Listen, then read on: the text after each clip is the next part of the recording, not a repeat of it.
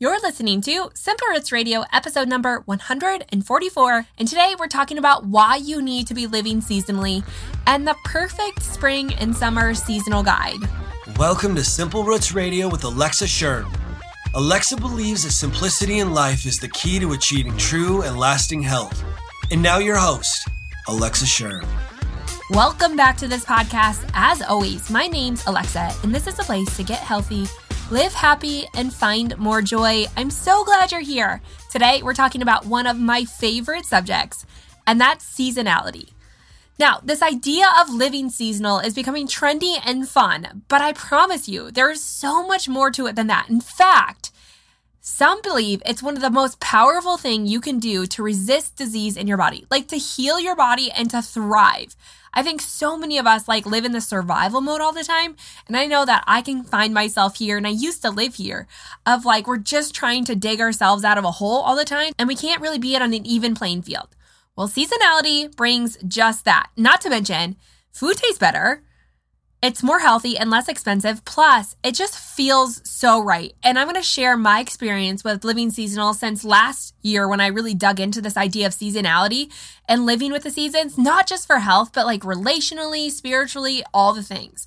So I'm going to share my story with that and just really get you to a place where you desire to do this too because it is so awesome. And if you've been following along and you've been living seasonally, kudos to you. Congratulations.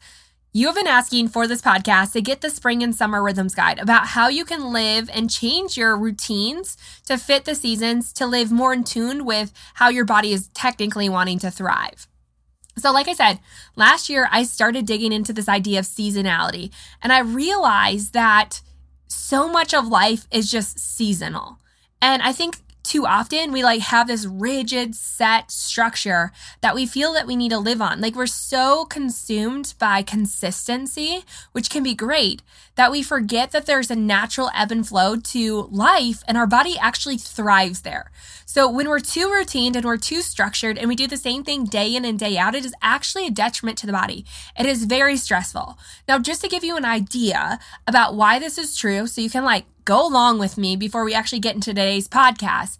So, when we look at people who follow the exact same number of calories day in and day out, like you can get it down to a T, you micromanage it, and then you exercise on the other hand, day in and day out. What we find is that this works in the short term, but long term, it actually has the opposite effect on the body. And the reason for this is is because our body is constantly changing based on the environment, based on our relationships, based on what's happening in our life, based on the foods that are in season and the climate, all the things are actually having a major effect on our body. And when we do the same thing consistently day in and day out, it actually creates a stress in the body. We're going to talk about things like metabolic compensation, but also the stress response inside the body. And that stress response is what's leading to inflammation, weight gain, exhaustion, all the things that we're trying to avoid. Um, and that's where seasonality comes in, is that you can start to honor your biofeedback signals and start to really get a grasp for what your body needs in the moment. And then you can start to fulfill that. And that is where we see our body go from surviving to thriving. And that's where I want you to go. So, like I said, last year I started digging into this. I did an entire podcast that you're going to want to go back to where we just dove specifically into the importance of seasonality and what it's doing to your body. I'm going to link that up in the show notes. But then we did a little bonus episode on the fall and winter rhythms guide for how your body's going to best adjust based on the environment. So, what we're going to do today is I'm going to give you a little refresher on why seasonality is important, especially if you haven't listened to this podcast before. Welcome. So glad you're here. Or even if you have, it's just a good reminder about the importance of change and flowing and rhythms and routines and all the things and really just living based on the seasons. So, we're going to dig into that today, and then we're going to get into what you should be doing for spring and summer. And as always, I have a free handout for you that you can find over in the show notes at simplerootswellness.com backslash 144. In this guide, you're going to get all the produce items that are in season, some lifestyle changes that you can make, like how to form a routine based on the spring season and one on the summer. In the fall and winter, we kind of put the guide all as one, but spring and summer are actually more critical to change. They're much different seasons than fall and winter. We're, we're like kind of on the same wavelength. In fact, summer and spring are quite opposite. Spring is like this whole season in its own, and it's a really powerful season. And it's the one that we're in, which is exciting because so much change can happen in the spring season. It's actually known, spoiler alert, for detoxification, for cleansing and getting rid of. So it's a great time to like get more energy, lose a little weight, all the things that you're probably looking for. Anyways, we're going to dive into that. But before we get there, I just want to remind you to head on over to the show notes where you can get all the information for today's show. Of course, after you're done listening to this, the show notes can always be found at simplerootswellness.com backslash 144. So make sure you check that out. While you're there, sign up for my email list. I'm going to be sharing so many good things based on seasonality, but currently I'm actually going through a weekly email where I'm sharing what I'm learning from my therapist. Like, this is really powerful stuff. I'm just giving you a glimpse of where I am in my life, which is important, and we can just connect on a deeper level. I say this all to like prep you for what's to come this summer. Here on the podcast, we're doing another mindset series because it was so popular last summer. And this summer in the mindset series, we're specifically going to dive into anxiety um, and how we can kind of free ourselves from the mindset traps of that and live a more positive life. I have so many crazy awesome guests coming on the show, and I cannot wait to share them with you. So make sure you stay tuned, follow Simple Roots Radio, check out old podcasts, the new ones that are upcoming, um, and this summer we have a brand new guide that's coming out. It's a long guide. It's really going to help you dive into the mindset and it's absolutely free. So pretty cool. Anyway, stay tuned for all that. If you're on the email list, you will be getting all of that. In the meantime, let's dive back into seasonality. So first, let's break down why is seasonality important? Well, there's this thing about seasonality, and I, I think in this climate controlled environment that we live in, where like our temperature inside our house is always the same, we can buy produce no matter what season it is at all times of the year, right? Like we don't have a lot of variation in our normal everyday lives. But what's fascinating about this is that our body was naturally designed to be seasonal. So, like for instance, like we can see a pregnancy season that comes with lots of different changes inside the body and lots of different cravings. The same thing happens like going from child to adolescence to an adult to um, menopausal, like all the things, right? There are so many seasons of life, and we can get outside of just talking environmental seasons, which are actual physical seasons that we can see that come rhythmically year in and year out. But we also have a lot of life seasons. And what I was finding is that in this race to be healthy, what I was learning is that there are so many static options to that. And those static options really weren't creating the change that I wanted to see inside of people.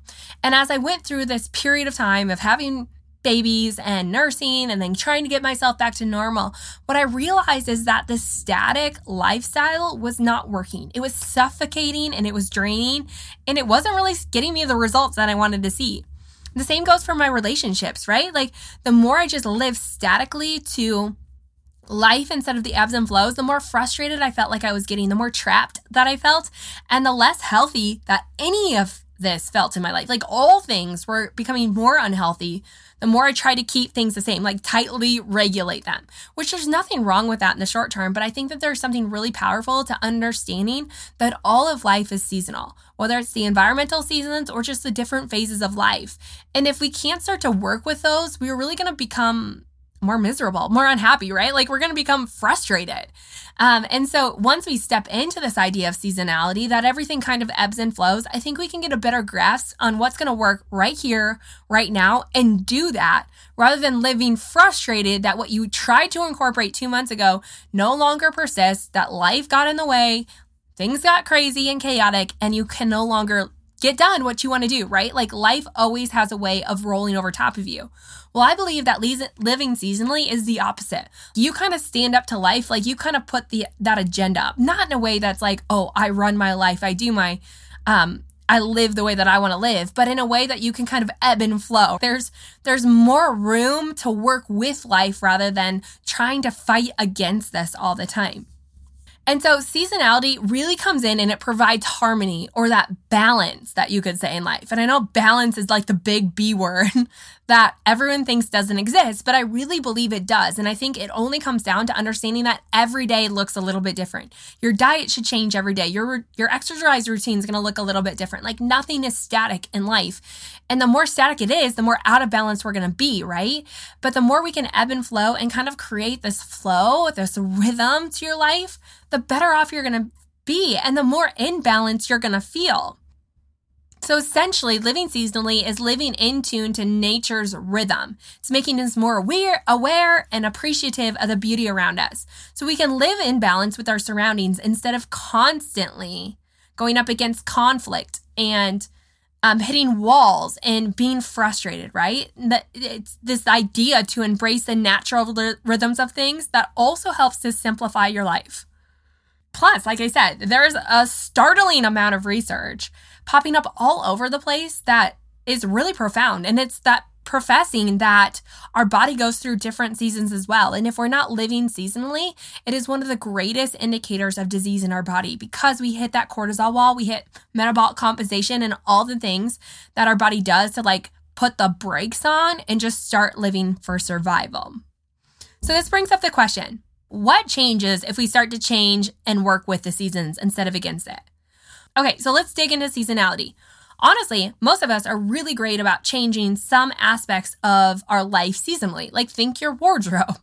You don't wear the same things in the winter as you do in the summer. And if you wore that wool sweater in the summer, you would be an itchy, miserable, hot mess, right?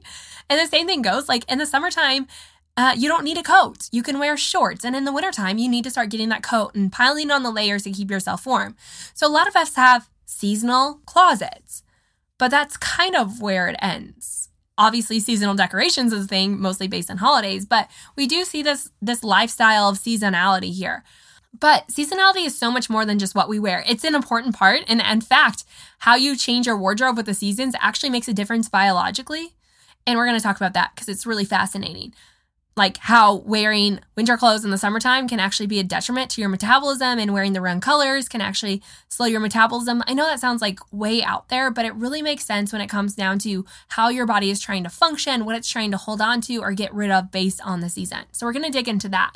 But before we do that, like let's just stick with this seasonality for a minute and talk about how living seasonally is directly linked to how we biologically respond, like moving from a stress response to a thriving natural reaction, meaning you can get bigger results with small, simple changes. Like, this is really the way, the only way that small, simple changes work is by this change with the season. So, to give you a few examples of what biological processes work here, here's some things inside of our body that should change as a temperature change and environmental changes. So, one is your circadian rhythm, which is your wake and sleep cycles. Now, we know this to be true, right? Like we can physically see this with our own eyes in the summer when the sun's up a lot longer it is easier to wake up in the morning and it's easier to stay up later at night. Like our body physiologically doesn't need as much sleep as in the short winter days when the sun is up for only a short period of time, right? There's a lot more darkness. We tend to get a little bit more sluggish, more hibernation like, and we need a little bit more sleep. And again, the circadian rhythm is directly affected by the seasons and it's based on the sun. Sunlight makes a huge difference for circadian rhythm. So that's one. The second one is mood. Again, we don't need a lot of description about this because we can feel it, right? Like in the winter, we tend to be a little bit more to ourselves, a little more depressed and lonely, maybe anxious. In the spring, there's more vibrancy for life. It's like new day, a new life, a new hope. And the summer, it's actually a time for happiness and relationships, but it's also this time for intense heat. And oftentimes, we see a lot more anger and violence in this phase, and it has to do with the heat and not escaping heat from your body, um, which is directly affecting your mood. We're going to talk about that a little bit later on, but it is really fascinating. Another thing is your immune system. Our immune system is greatly different in the winter and the summer. In the summer, it's actually revving at full force. Um, it's up, it's working. In the winter, it's a little bit more sluggish and slow a change in brain activation, which really goes back to mood, but our response times, our energy, um, our relationships, how we think is going to be different in the seasons. And last but not least is metabolism. And this changes is based on insulin activation in the body. And this is based on body temperature, um, what you eat, what you're wearing, how you're thinking, all the things. Basically, our metabolism is going to go again in the wintertime from a little bit slower, uh, a little bit more sluggish to kind of revving in the summertime. And this is just the tip of the iceberg on what they're finding. But how powerful these five things are, it's pretty incredible. So when we look at this, the reason that the change is really incredible or why we need to change, maybe is better a way to say that, is because of two things. One is called metabolic compensation, which we talked about in the podcast called Body Weight Set Point. So if you don't know anything about metabolic compensation, you should go back and listen to that podcast. But the second thing is called stress induced survival mode. So basically, metabolic compensation is technically this idea that your body will come to the environmental level that you are providing it. Like, meaning if you cut calories, your body is going to compensate for that lack of calories, so its effectiveness disappears. So basically, what metabolic compensation is, is that your body's going to come to whatever level you're providing it.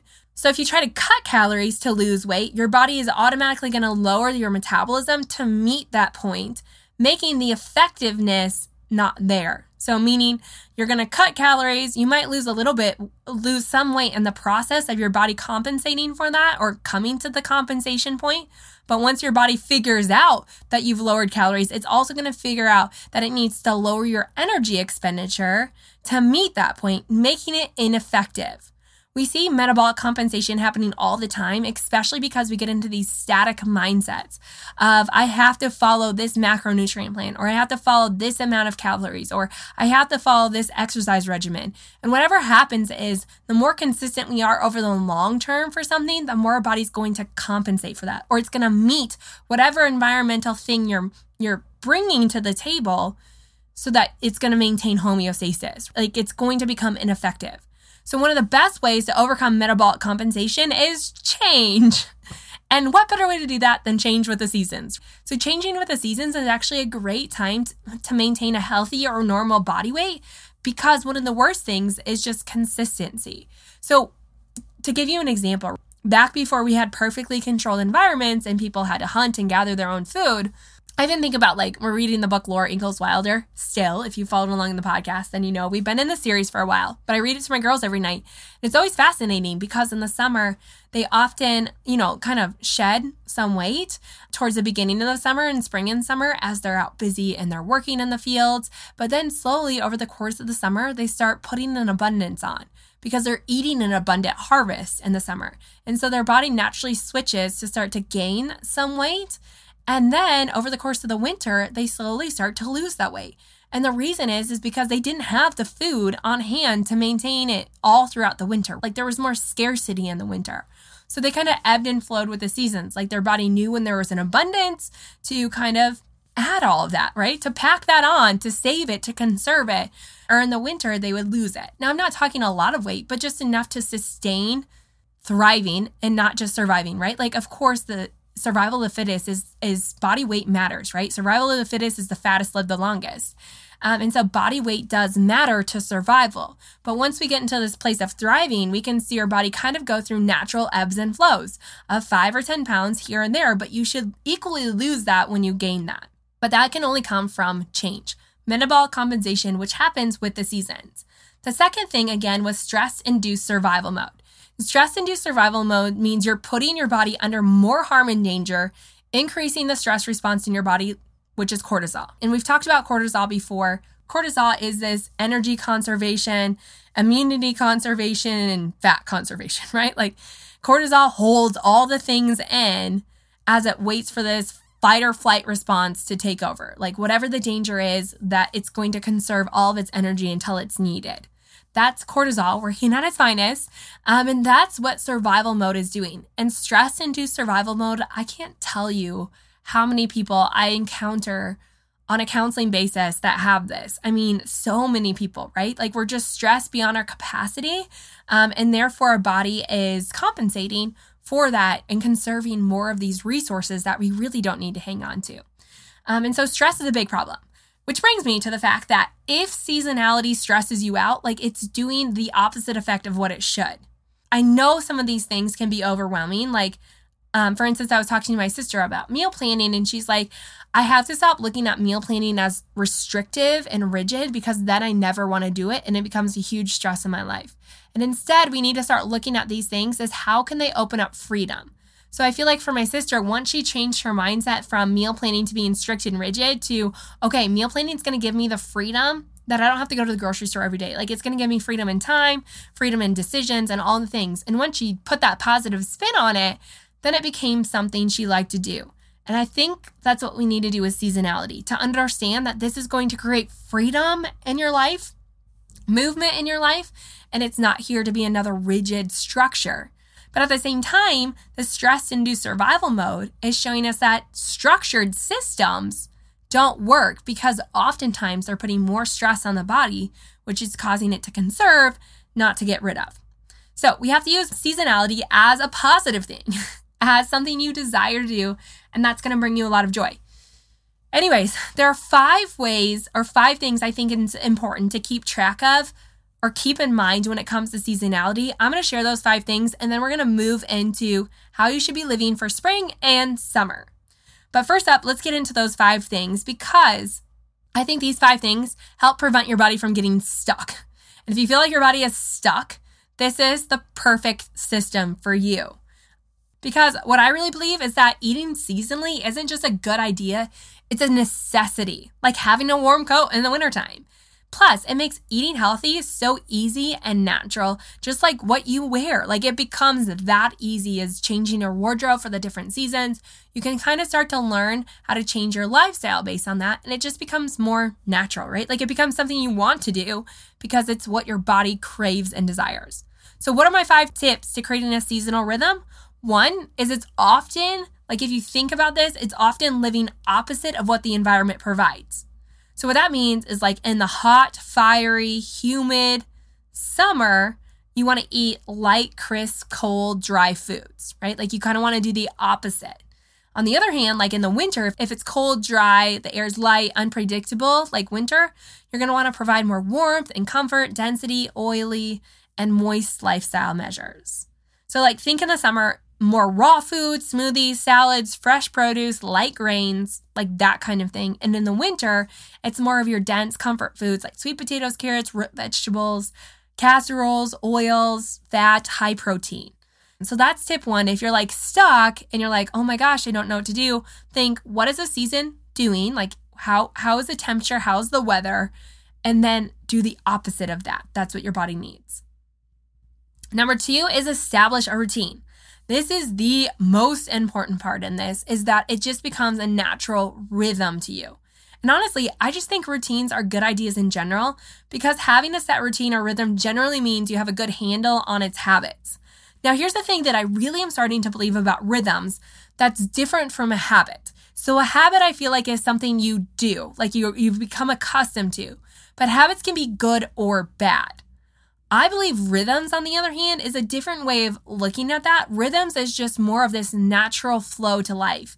I think if you have a bad habit, it's not natural for you. Like your body's still fighting it at some level, you've just normalized it. But just because it's normal doesn't mean it's right. And so a rhythm is something more that you desire, that you like, that's in flow and in tune with your body's rhythms. And it's just a, a, desire. Like I said, it's something so positive. So I don't believe that we can have bad rhythms to life. I believe we can have bad habits, not bad rhythms. And that's why I want you to focus on rhythms of life, not habit formation. Rhythms, like I said, are those things that you do repetitively over time that add up and that you enjoy. So we need to start establishing a routine based on what you already do in a day and then add things that you like to do and that are based on the season. Like think looking at your morning routine and seeing how you can change that seasonally. So just to give you an idea of this, for instance, for me in the winter months, my morning routine looks much different than the spring. Now, I think in all of this, we have to be flexible, which is tip number three, and we're going to get into that for a second. But my winter routine often looks like me waking up a little bit later, getting a little extra sleep, and then waking up to get under a blanket and read and pray and kind of do my quiet time and then exercise. But in the summer or in the spring, I start to wake up a little bit earlier and I hit the pavement. Like I go outside right away, get some fresh air because there's nothing better than that cool, crisp spring air, get some sunshine, and then I come home and I read and pray. And for me, that's just like working with the natural rhythms of like fresh air in the spring, getting a little more sunshine, waking up a little bit earlier. Those things really help my body to thrive. So it doesn't have to look like huge changes. It could just look like reorganizing what you're already doing or adding a few new things in, um, taking a few things out. So kind of whatever, um, whatever you have, it's just small changes to that to fit the season. And once you have a routine, like I said, you can easily adjust it based on the seasons and activities, lifestyle practices, and foods that you incorporate. This is going to be your homework at the end, so keep that in mind. Number three, though, was to be flexible because changing your diet and life for the seasons requires a lot of flexibility. So we have to be open to change, willing to change our day to day to fit what your body and life need in that moment to sustain the season, not just to survive, but to thrive. So for me, when I say change my morning routine from winter to spring, what that looks like is I don't just like, okay, on the first day of calendar spring, which is March, whatever, I instantly start waking up earlier and I switch my routine. No, no, no. Like I'm flexible in this. Like it's kind of slow changes as it changes or as the seasons slowly change. So I slowly started waking up a little bit earlier, but kept my devotional time in the morning before I worked out. And now, as it's getting lighter earlier and it's warming up, I've flipped when I work out with when I pray and read, if that makes sense. So it's like kind of slow changes and being willing to be flexible. Like one day, if it happens to snow sometime in April, I'll go back to my winter routine for that day. So it doesn't have to be this structured, rigid thing, but being willing to listen to your body and to work with your body and the environment that you're in. So be flexible. Number four is listen to your biofeedback signals. If I could teach you nothing else in life, this would be it. It's just to listen to your body, to listen to your mind, which we're going to talk about this summer because, like I said, love that concept of the mind. But our biofeedback signals are probably our greatest tool that we have in our body. And our biofeedback signals are things like cravings and energy levels, sexual desires, mood, your digestive system, uh, your body temperature, how you're thinking, uh, how you're sleeping. All of those things are biofeedback signals, and they're telling your body how your body is functioning. The more signals you have firing, the more likely you are unhealthy. So, what I mean by that is do your joints hurt all the time? Are you having an inability to sleep? Are you craving all the things? Are you constantly exhausted and have brain fog? Like your body is telling you, hey, listen up. We're not working real well over here. Can you help us out? But on the other hand, if you don't have a lot of symptoms, like if you're energized and otherwise feeling really well, like you just don't have those biofeedback signals going on all the time, like you're providing what your body needs, and that is thriving. So, our biofeedback signals are going to be our most valued tool that we have in our body, especially when we talk about the uniqueness of everyone, that everyone's going to respond a little differently. So, like I said, our bodies are changing with the season. We know that. But how do we know if we're providing what we need? That is where the biofeedback signals come in. So, this spring, as you change your diet and lifestyle based on the season, you can start to recognize hey, have my cravings changed? Like, am I craving more things? Maybe I'm not providing my body the right thing. Or am I feeling really sluggish after I eat? Like maybe I'm still having too heavy foods and dense and oily foods. Like you can kind of start to play off what your body's telling you and then switch your routines and your rhythms to fit that and try and diminish the biofeedback signals or at least quiet them because they've been satisfied. So, our biofeedback signals are going to be really, really critical. You have to listen to them in order to eat seasonally. And then number five is just do it. like, just try it out. You don't have to do all this. Like I said, it doesn't have to be a massive stress. You don't have to take the spring guide and think, oh my gosh, I can only eat these foods or I can only live this way. No, no, no, no. Like when I give you a produce list, like those are the foods that you should maybe incorporate more of into your life. It's not an all or none thing, like ebb and flow. Of course, you're still going to eat some quote unquote comfort foods in the spring and you're you might sleep in a few days, right? Like it's not the end of the world, but but what we do want to do is try to get into routines and rhythms that are natural and then you can start to feel better and really experience this. But you just have to do it. Like you just have to get started. So the bottom line is that you have to know your body, listen to your body and get familiar with the environment and then start providing what your body needs. It really should be as easy as getting dressed in the morning. But our reality is that doing the same diet, the same program, and living in the same way through all seasons is doing nothing but harming our body. Like all things in nature, we have to live in the seasons and our bodies are going to change, which means our requirements are also going to change.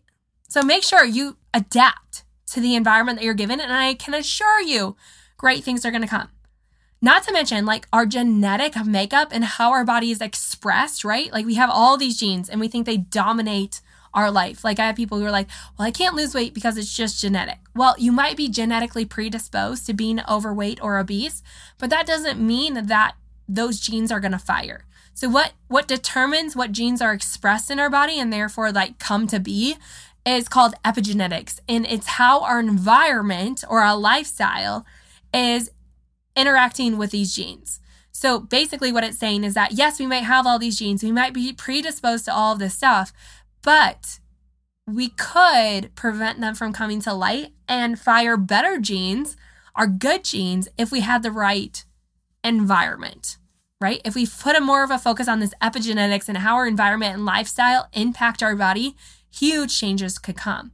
And that's what I believe seasonality is doing. And when they start to study how the seasons are causing sickness, you know, like how people living in a static environment all the time is one of the leading causes of diseases.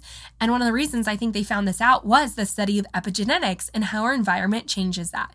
So, for instance, like I said, if you're wearing the wrong clothes in the summertime, clearly you're putting a stress on your body, right? If you're walking around in a wool sweater and jeans and boots, um, and you have a hat on, heat can't leave your body. And what is all that trapped heat doing, right? It's causing a fiery system. It's changing the way your genes are expressed in order to survive that. Plus, there's a whole host of genetic response going on. Your mood, you're going to be super grouchy in a wool sweater in the winter in the summertime. Like itchy equals grouchy. I mean, all the things, right? You can see how this is going to just like kind of all fall in suit. And while we tend to be really good about changing our wardrobe with the seasons, we are really bad about changing other aspects of our life. So that's just your encouragement to make it known that our seasons, not just external environmental seasons, but our lifestyle seasons that we're in, should determine how we live. And without changing of the seasons, it's really going to do more harm than good. So let's get into the spring season. Spring is one of my favorite seasons of all, and one of the reasons is it's one of the greatest time to see great renewal and change inside your body. Spring is known as the detox season. Now you might be like, "Oh, yeah, yeah, yeah." Like, right? Like that's what everyone says. But we can see this in our life. Like people often have this urge to spring clean, to start getting rid of, like to kind of clear out the nest, to drop the winter coat, to put away things and bring to life new things. Like this is inside of us, um, and it's the natural rhythm of the body is to detox. Now, like I said, during the season, oftentimes Earth is full of like new birth. There's new farm animals being born and um, new wild animals. There's new beginnings, renewal, and growth. And our physiology really does sense a natural opportunity for a fresh, clean start, as do our body. Like our bodies are primed to lighten things up, to cleanse ourselves of any accumulated imbalances, rejuvenate our deepest tissues, and really just lighten the load. Literally, we're trying to reduce the weight and heaviness of winter, getting rid of un old wanted items and toxins. Like our bodies are trying to purge, and we often are trying to purge our lives as well. What's fascinating about this is that what's in season, food wise, are often the most detoxifying foods that we have. So we have like bitter greens like arugula and cilantro, and we have berries, like all of these things that help cleanse our body and then restore it back into its natural form. So, like I said, spring season is often one of the best times for minimizing excess, for getting rid of the accumulation, and transitioning into the summer months. I love spring. So, what are some things that you should be doing to live healthy this spring? One is is that you should really still be focusing on going to bed at a reasonable time, but to get up a little bit earlier, to use the extended daylight hours, um, to wake up and work out before the day gets started. Morning sun is going to be really, really critical to like revitalize and renutrify your body after winter, this is a great way to not only detoxify, but renourish yourself. This is also a great season to do anything that helps in the detoxification process. And my free detox guide, which I'm not here just like throwing a promotion for my detox or my the simple cleanse what but this is really one of the best times to do that so if you've never cleansed your body this is a huge time in fact i'm doing it right now um, and it is so good and it makes you feel so good and your body is just going to go along with this better right you're not going to crave more things this is technically a time where your appetite decreases a little bit and you want lighter foods so it really is an easy time to do this but anything that detoxifies your body. So in the spring, I really focus on dry brushing. I focus on doing a lot more tongue scraping. I, I I'm going to link up all these tips if you have no idea what I'm talking about. Um, these are just simple things like $5 tools that can help your body. Dry brushing is basically where you're circulating your lymphatic fluid, like you're brushing the skin in circular motions to move your lymphatic fluid. Tongue scraping is literally using a tool to scrape off the excess on your tongue. It's highly disgusting and so awesome at the same time. Epsom salt baths can be huge. Sitting in a sauna is really, really great. Moving your body, getting massages. This is a great time to do any and all of that. But as we think about detoxification, it's also a huge time to hydrate and hydrate well. Coming off the winter when we don't need quite as much hydration, we're not moving as much or sweating as much.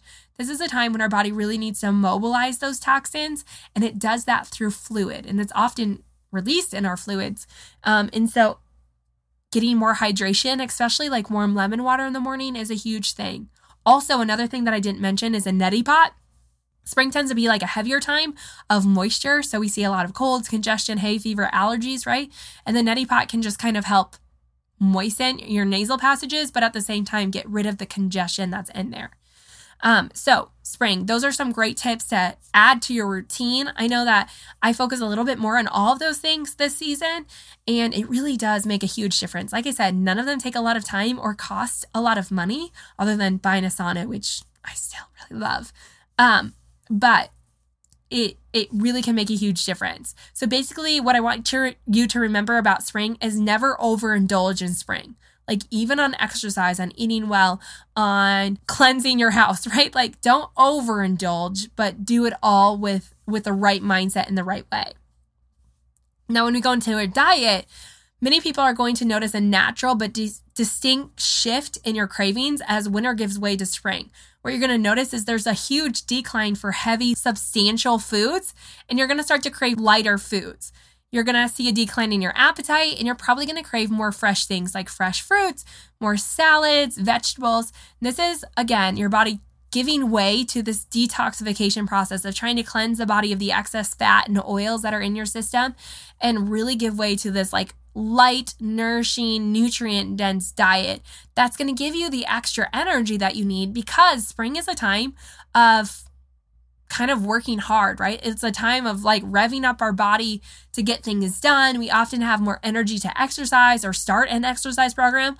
This is all great times to do this. But like I said, it has to be balanced, like not doing anything in overabundance. Yes, your body can be pushed more in the season, but never pushing it to an extreme.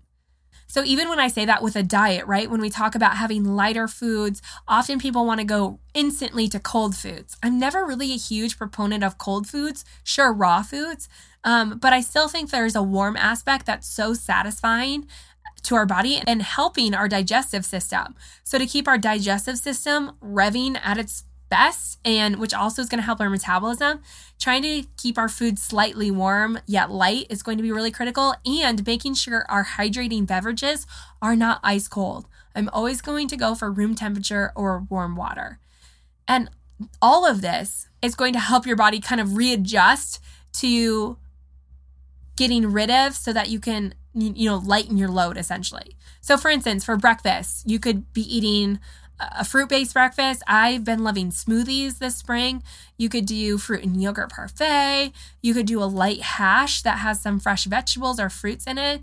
Um, and then I just do a warm tea. Then for lunch, it could be like light cooked grains with steamed vegetables, maybe some legumes, like really lower on the protein, lower on the fat.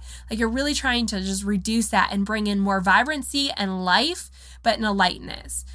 So, some fruits and vegetables that are in season, of course, any of the berries. Like, this is the time for berries blueberries, cherries, cranberries, raspberries, strawberries, even lemons, peaches, pears. I mean, they're coming. Pomegranates are in season. So, those are great fruits. Vegetables is artichoke, asparagus, beets and beet greens, arugula. Any of the bitter greens are really great. Chard, spinach, white potatoes, new peas lettuce, mushrooms, all of those things are going to be great vegetables for spring. So, like I said, spring is kind of this time to detoxify, to let go of. So, you want to think lighter, not overdoing it, but kind of pushing at the same time. So, waking up earlier, getting your workout routine. This is a great time to start something new if you've been looking for that a new diet, um, a new workout regimen, all of those things. This is the perfect time for that. So, that's the idea behind spring. Go to bed a little bit earlier, rise a little bit earlier, walk in the sunshine, and focus on light, fresh foods. Now, when we move into the summer, like I said, there's a distinct difference between spring and summer. Not quite like fall and winter, you know, to summer, but there is a distinct difference because we go from this idea of detoxification to um, an idea of an abundance of harvest. And so, what we see in the summertime is that people push themselves really hard. There's a lot of work to be done, there's a lot to get to. But I think in this push that we need to be aware that we can't over push ourselves, right? Like that we can still overdo it. Yes, the daylight is longer and you can actually sleep less in the summer. So you can set your alarm a little bit earlier, stay up a little bit later, and tend to function less. Like your circadian rhythm gets a little bit shorter, which is great. Um, and but we just need to be aware of the heat of the day. Like the, the summertime heat is really powerful. And while the sun is super energizing, it can really be depleting at the same time. You know this if you've worked outside in the heat of the day, like it's exhausting, right? Um, and so being aware that we can push ourselves and work hard, but we need to have this balance of play at the same time of like this mellow intensity of relaxation and grounding. Um, and so it's again this balance that we need to get of working hard, but also playing hard. So, you know, taking some vacation days, taking time off to go to an adventure, hitting the pool in the heat of the day, really trying to accept the heat in the morning to use the heat to your advantage, but in the heat of the day, kind of mellow that out by cooling yourself down. Of course, in the summertime, with the heat of the day, like our digestive system is definitely going to be pushed to more extremes. What you're going to find is that your cravings and your appetite are just going to decrease. In fact, if you crave things, it's probably cool, moist things like ice cream and popsicles um, and watermelon. This is the time of the year to eat that, to eat the cooling foods that are going to help cool your body down. Because if we get too much heat going inside of us, we actually are going to hurt our digestive system. It's going to cause us to be cranky and moody, to not sleep as well, or to be overexhausted and to gain weight. So we need to find this balance of pushing, of heating your body up or allowing that heat to be there, but also cooling it down. And when we talk about the digestive system probably being the most stressed in this season, it's also really important that we don't overeat. This is the one time that we want to just kind of do light, easy meals, um, be really aware of our eating so we don't overeat. Some of the things that we should be eating or focusing on are like cool, crisp vegetables like avocados, um, grapes, coconut, limes, mangoes, melons, pineapple, pomegranates. These are all great summer fruits. And vegetables are basically anything you could grow in your garden tomatoes and cucumbers and artichokes and cabbage and cauliflower and greens, tomatoes, bell peppers, all of those things. Those are really great vegetables to be eating in the summer. And then, of course, we'll talk about in the seasonal guide the best rices and legumes. But here in the summertime, when the digestive system is what we would call fiery, Protein is going to be harder to digest, especially in the heat of the day, and excess amounts of fats. So you want to stay on the lighter side of, of more raw things and also more cool things and having a great balance of that. But if you do eat a protein based meal, it's probably going to be the best digested in the evening after the heat of the day has surpassed. So just keeping your meals light and easy. Some lifestyle tips to really focus on in the summer is that you're going to find that we're like people bursting with energy, right? Like we have all this energy, making morning the best time for exercise or outside the heat of the day. That's going to be really critical. Fragrances and aromatherapy are surprisingly healing in the summertime. And the reason for this is they think our senses are very heightened in the summer, which makes sense because in the winter, like they're dull because outside our environment is pretty dull, right? Like the grass isn't green, the trees aren't budding, like there's nothing really to be excited or heightened about. So we have more of a dullness to our senses, where in the summer it's very heightened. There's lots of color, there's lots of smells, there's lots of taste, there's lots of sounds. Um, and so we have this like heightened sense, sensory system going, and we can use that to our advantage and actually use aromatherapy to help decrease our stress levels, to help keep us grounded, to help create positive memories, all the things. So, aromatherapy or using like essential oils in the summer can be a really powerful thing. I'm going to do an entire podcast about that later on. But for now, just know that. So, like some scents that are great in the summertime are more of the flowery scents like rose, um, hibiscus, sandalwood, those things. Another thing is, again, to stay very hydrated in the summertime. This is the time when your body's trying to release a lot of heat, and hydration is a great way to do that. Um, even adding a pinch of salt or some cooling things like cucumber to your water or mint to your water, those can help. Also, drinking herbal teas, cooling herbal teas like mint or hibiscus tea can be really great. Eat cooling foods, like I mentioned. Moisturize daily. Now, summer can be a really moist time for some people, not anything like spring but moist in the sense of humidity. But what's fascinating is that the sweat and the salt that you lose, or the sodium that you lose when you sweat, it's actually very drying on your skin. So, a great way to help your body to maintain hydration is to moisturize your body. So, in the summer, a coconut oil is a really great thing. Coconut and castor oil actually can be a really great thing mixed together. I'll share that in the show notes. But moisturizing your body and then adjusting your bedtime. Like I said, you just don't need quite as much sleep in the summertime as you do in the wintertime. And so you can stay up a little bit later, but also keep getting up earlier because the longer you sleep in, you're going to kind of throw this system up. So if you want to stay up later, just make sure you don't oversleep um, and kind of wake up with the sun because that's going to help keep you seasonally well. So, summer is, like I said, the time to get outside more, get more sunlight. Typically, our body craves more energy in the form of natural carbohydrates like light foods to stay grounded. Walking outside barefoot is huge in the summertime. And this is a great time to be more relational. The winter, we're actually um, more introverted and more to ourselves, um, and we just have less energy for things. But in the summer, this is a great time to like have barbecues and have friends over and work on and establish relationships. It's a really healthy time for that because again, our body is energized and ready to go. So those are some tips for summer. Now there's one last tip that I want to give you in the summer, which is really fascinating to me. So, when we talk about our body becoming fiery, what they're linking this to is that when we conserve too much heat and we aren't allowed to let it escape our body, our body can kind of swell with heat and when it links that back to our mood and our emotions, like I talked about at the beginning, the five big things that are being studied as it relates to seasons, like our circadian rhythm, our mood, um, our metabolism, those kind of things, what they're finding is that the heat of the summer is actually the number one time for violence. Now, they've studied this and found this out obviously because of police reports, right? So, for instance, the Des Moines Police Department shows that there's more violent crimes are committed during the summer months than any other time of the year. And some research is showing is that actually trapped heat or living and eating in the wrong way can actually make a person more volatile or violent.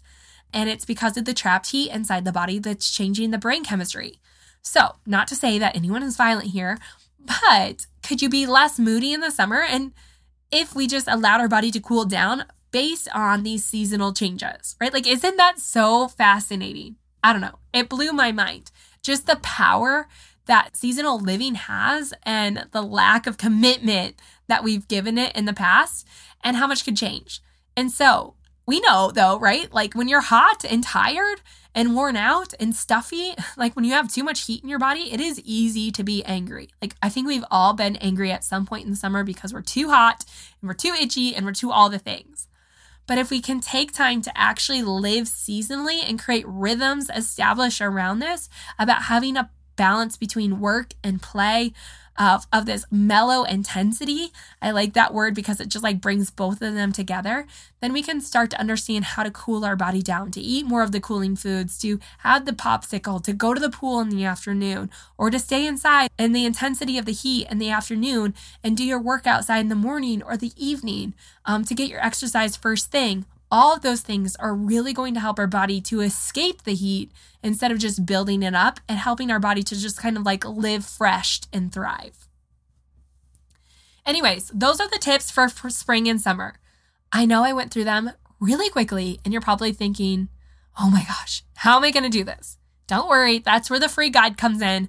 Make sure you head on over to simplerootswellness.com backslash 144 to get all the information on how to live for the spring and summer season.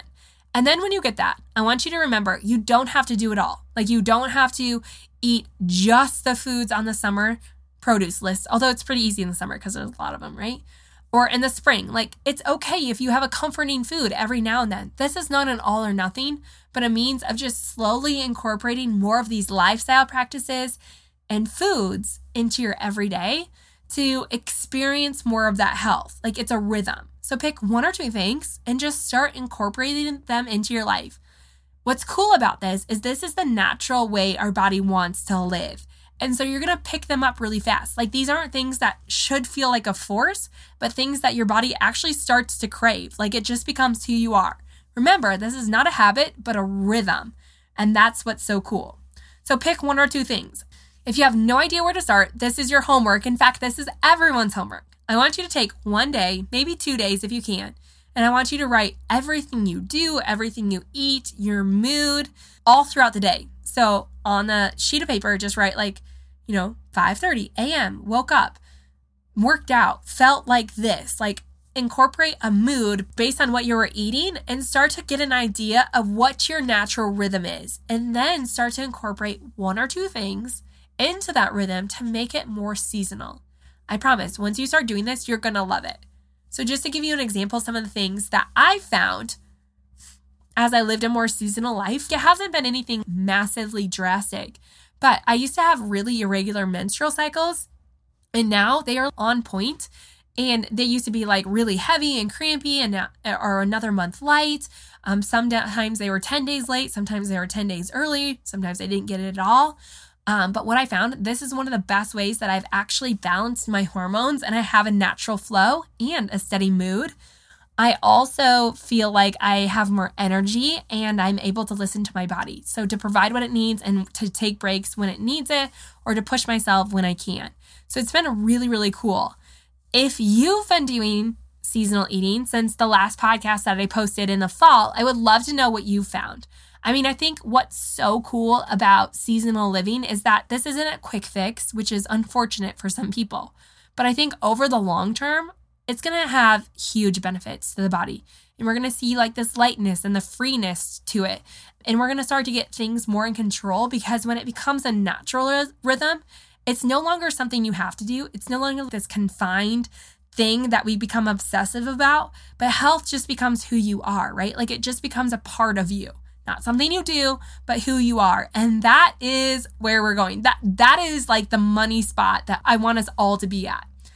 So again, seasonal living isn't an overnight fix, but I believe in the long run it's just this is the best way to become healthy, to to make health who you are, right? Not what you do.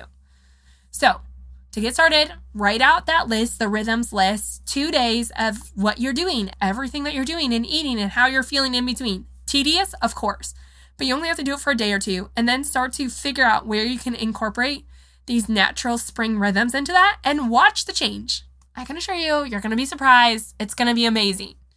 Okay, that's it for now. Make sure you go to the show notes, simplerootswellness.com backslash 144 to get all the information on today's show, to download the spring and summer Nourishing Rhythms Guide, and I'll link up the podcast so you can listen to the other podcasts about like the true reason why we need to have seasonal living. But that is it. I love it. I think everyone should be doing it. It's super fascinating and this is definitely not the last time you've heard from me. You'll hear from me on seasonal living.